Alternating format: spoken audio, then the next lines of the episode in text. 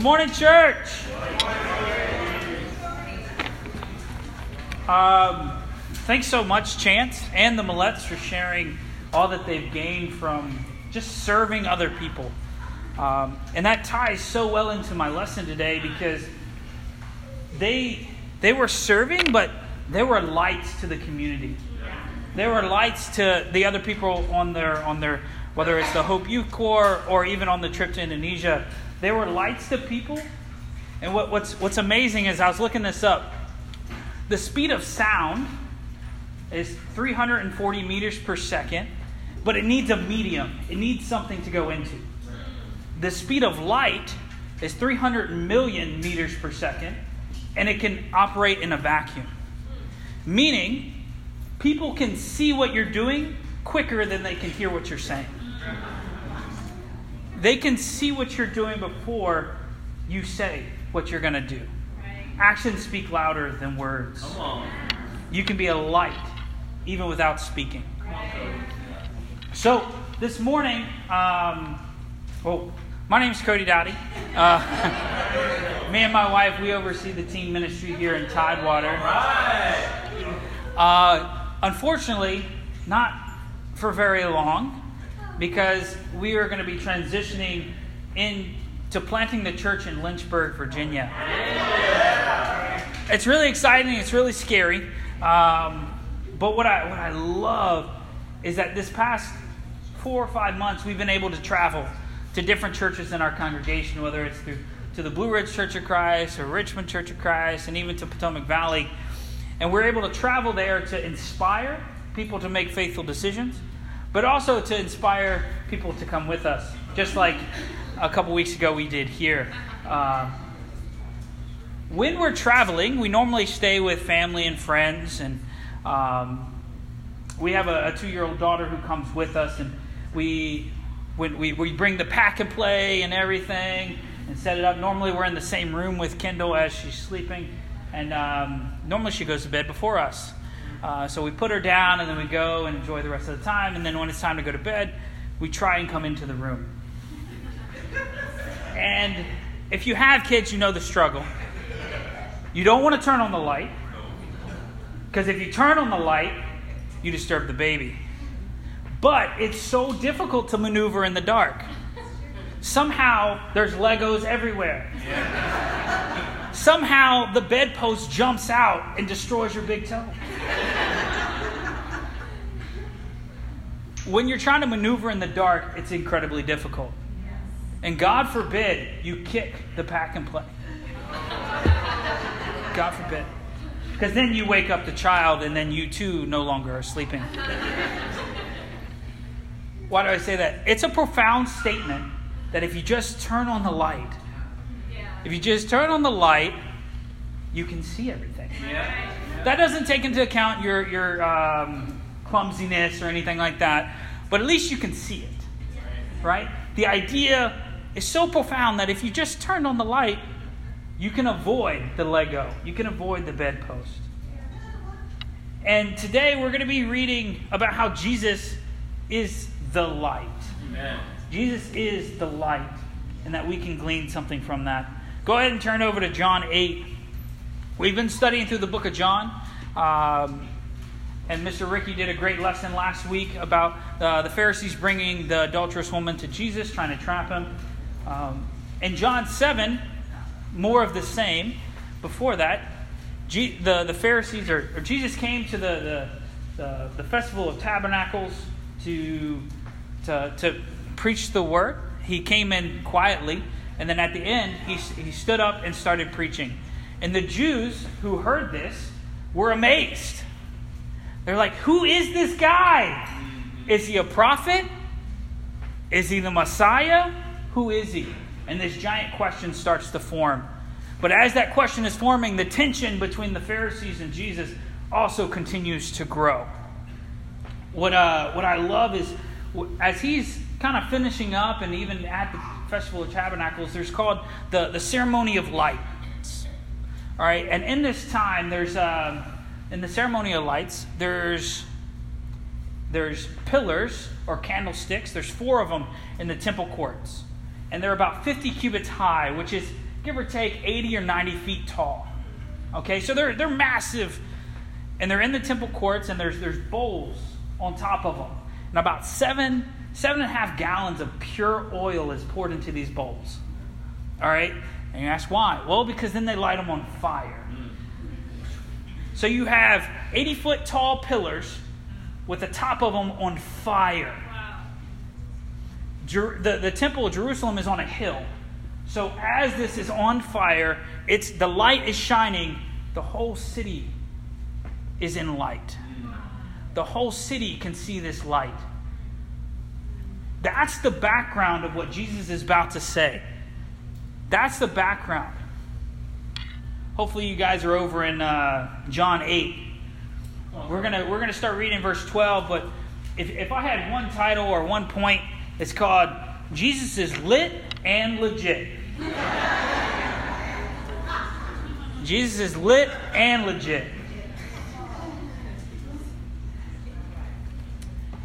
In John 8, verse 12, it reads, "When Jesus spoke again to the people, he said, 'I am the light of the world. Whoever follows me will never walk in darkness, but will have the light of life.'" We'll stop right there. To be honest, I could just read one verse and have this whole lesson, and it'll be great. We'll continue reading later. But this is a very profound statement that he says. I am the light of the world. This is the second of the 7 I am statements in the Gospel of John. And the whole purpose of these I am statements is to point to the identity and the purpose of Jesus. So by him saying, I am the light of the world, it's pointing to his purpose and his identity. Jesus claims, and it's a pretty big claim, that he is the light of the world. So what does that mean? Again, like I said, during the festival, they light up these pillars and the bowls of oil. The light of the world, those pillars are symbolizing God's glory and the coming of the Messiah. So by him sitting there with all the Pharisees and Jews upon him, him saying, I am the light of the world. You see this light coming from these pillars? That's symbolizing me to come. That's a huge statement to the Jews who are awaiting the Messiah. They're awaiting him. This is huge for him. The light metaphor is throughout the whole Old Testament. It is used countless times. The glory of the very presence of God in a cloud led the people to the promised land. Exodus 13. The Lord is my light and my salvation. Psalms 27. Light is Yahweh in action. Psalms 44. Isaiah tells us that the servant of the Lord was appointed as the light to the Gentiles, that he might bring God's salvation to the ends of the earth. This idea of light is steeped in the Old Testament. And even in Zechariah 14, with its promise of continual light on the last day, followed by the promise of living water flowing from Jerusalem. The idea of light is completely prophetic to the Savior coming. When Jesus claims that I am the light of the world, he's claiming I'm here to save the Israelites. But not just the Israelites now. I'm going to preach to the Gentiles as well. He is going to be the light of the world. As a Jew sitting there, or even as the Pharisees sitting there, Pharisees are the teachers of the law. They know the Old Testament. They know what they're supposed to expect in a Savior or in the Messiah. You can only imagine how them hearing this claim and how they feel about it. And we'll talk about that a little later, their response to Jesus and them trying to discredit what he's saying. But Jesus just claimed to be the light of the world. Not only did he just claim to be the light of the world, But he claims that you have to make a decision, right? It says, I am the light of the world. Whoever follows me will never walk in darkness, but will have the light of life. There's a decision here. Yeah. There's a decision that we have to make. Right. The question is, are you going to follow Jesus? And when I say follow, I'm not talking about follow the leader, mimicking everything you do. That's part of it. There's definitely an imitation of action, but it goes deeper. Not only are you supposed to imitate their action, or Jesus' action, but his heart. As a man, this is incredibly difficult because I am incredibly task-oriented. What do I need to do at work? Okay, check, check, check, check. I've done my work. As a Christian, as a disciple who's trying to live after Christ, is I have to go deeper than just what is seen on the outside. I have to dig deep into my heart and why am I doing the things that I do? Why did I go to church? Not just because it's 11:30 and it's Sunday. Why am I reading my Bible every day? It's not because someone's going to ask me. It's because in your heart, you need to pursue God. That's why I go to church. That's why I read my Bible.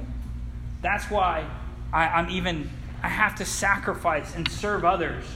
Not because the actions show really good, but because my heart weeps for those in need. So Jesus making this claim is huge. Whoever follows me will never walk in darkness, but will have the light of life. Jesus was lit. You know what I mean? He lit the world. And not only did he light the world, but he gave everybody torches to continue his mission. To continue lighting others and showing your light. The Pharisees see this, and they too have a question to ask themselves. Are we going to follow Christ? Are we going to uphold what he says? Are we going to continue to walk in darkness? Are we going to continue to live in a life steeped in sin? Are we going to continue to live how we're living, knowing that there's death for eternal life just as there's light for eternal life? What is our decision going to be? I love this because Jesus is a master of saying these profound things to giant crowds. He's trying to see where you are at. Where's your heart at? And I pray that I can do that same thing this morning. Because even if you are a disciple or you're not a disciple of Christ, Christ is calling you to ask that same question. Are you going to follow him? Are you going to follow Christ in everything that entails?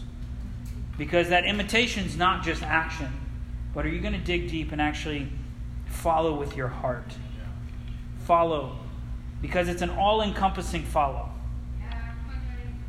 Christianity is not a spectator sport. Either you're in or you're out. To follow like this, you need to go deep in your heart and figure out why you do what you do. This is an extremely hard teaching, especially to the crowd that is hearing this, because the Pharisees are exactly that. In Matthew 23, it talks about them very specifically as whitewashed tombs, unmarked graves.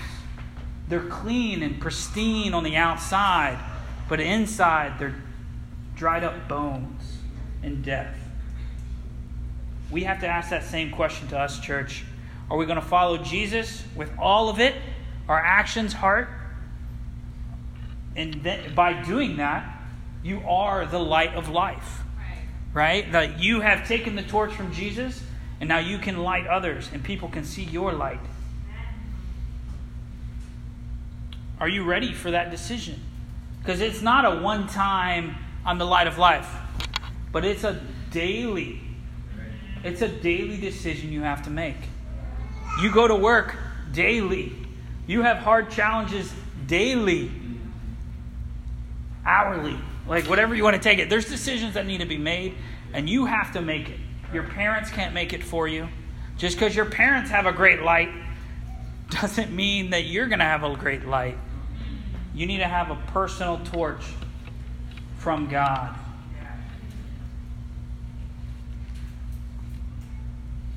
And what's going to stop you? What's going to stop you is when you're trying to do it all on your own, right? Just like if you have a generator at your house, you'll put a certain amount of fuel in it, and the light will go uninhibited until you run out of fuel.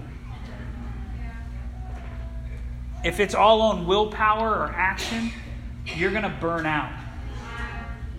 It's not until you plug it into the socket and get the full source of the power will it be everlasting. If you're visiting with us this morning, we love you. Thanks for coming. But again, Christianity is not a spectator sport. Jesus was lit. Are you going to be? Are you going to take the torch that Jesus passes and show everyone the light of life? This is a daily decision. Unfortunately, the story doesn't end with verse 12. Right? The Bible doesn't end at verse 12, and neither does the rest of the story. Because just as Jesus calls us to follow and to be the light of life, and to take up our torch, he's calling the Pharisees and the Jews to do it as well. And we're going to keep reading and see the Jews' response. Because, yes, Jesus is lit and he's legit. But the Pharisees tried to discredit. In verse 13, it says, the Pharisees challenged him. Here you are, appearing as your own witness. Your testimony is not valid. Jesus answered, even if I testify on my own behalf, my testimony is valid. What? For I know where I came from and where I am going, but you have no idea where I come from or where I'm going. You judge by human standards. I pass judgment on no one. But if I did judge, my decisions are true, because I am not alone. I stand with the Father who sent me. In your law, it is written that a testimony of two witnesses is true. I am one who testifies for myself. Oh, and by the way, my other witness is the Father, God, who sent me. When they asked him, where is your Father? You do not know me or my Father. These people who claim to be disciples of God, followers of God, Jesus says, you do not know me or my Father, Jesus replied. If you knew me, you would know my Father also. He spoke these words while teaching in the temple courts, near the place where the offerings were put. Yet no one seized him, because his hour had not yet come. Jesus is the light of the world. He's lit. And he calls us to decision to follow him. But the Pharisees also have to be called to a decision to follow him. And we know in Matthew 23, their life doesn't represent where their heart's at. They're unmarked graves. To follow Jesus and to be the bright light we are called to be is difficult, and not everyone is going to respond accordingly. We see here the Pharisees are trying to still discredit Jesus. What Mr. Rickey preached last week was they're trying to trap him. They brought an adulterous woman in and says, the law calls us to stone her because she has committed adultery. What do you say, Jesus? Well, Jesus, being the suave person he is, it's like, well, let that is true what the law says, but let the first person without sin cast the first stone. And everybody left. The Pharisees are still in their pursuit to discredit Jesus and to ultimately kill him. But that's just it. When Jesus is claiming, he's claiming that he's the light of the world, and they're trying to discredit him. But I don't know if you're aware of this, but Jesus has never lied in his life. In 1 Peter 2:22, it says he committed no sin, and no deceit was found in his mouth. If anybody was a credible witness, it would have been Jesus. But to uphold the law, I have a second testimony. It is God, my Father, which you don't know, but if you had two witnesses, God and Jesus, who both have never sinned or no deceit was found in their mouth, you know what? Throw in the Holy Spirit and there's a trifecta of perfect testimonies. Right. Yeah. Jesus can speak on his own, but to fulfill the law, God will speak for him as well. Yeah. I can just hear in the back of my head, God saying, I approve this message. Like,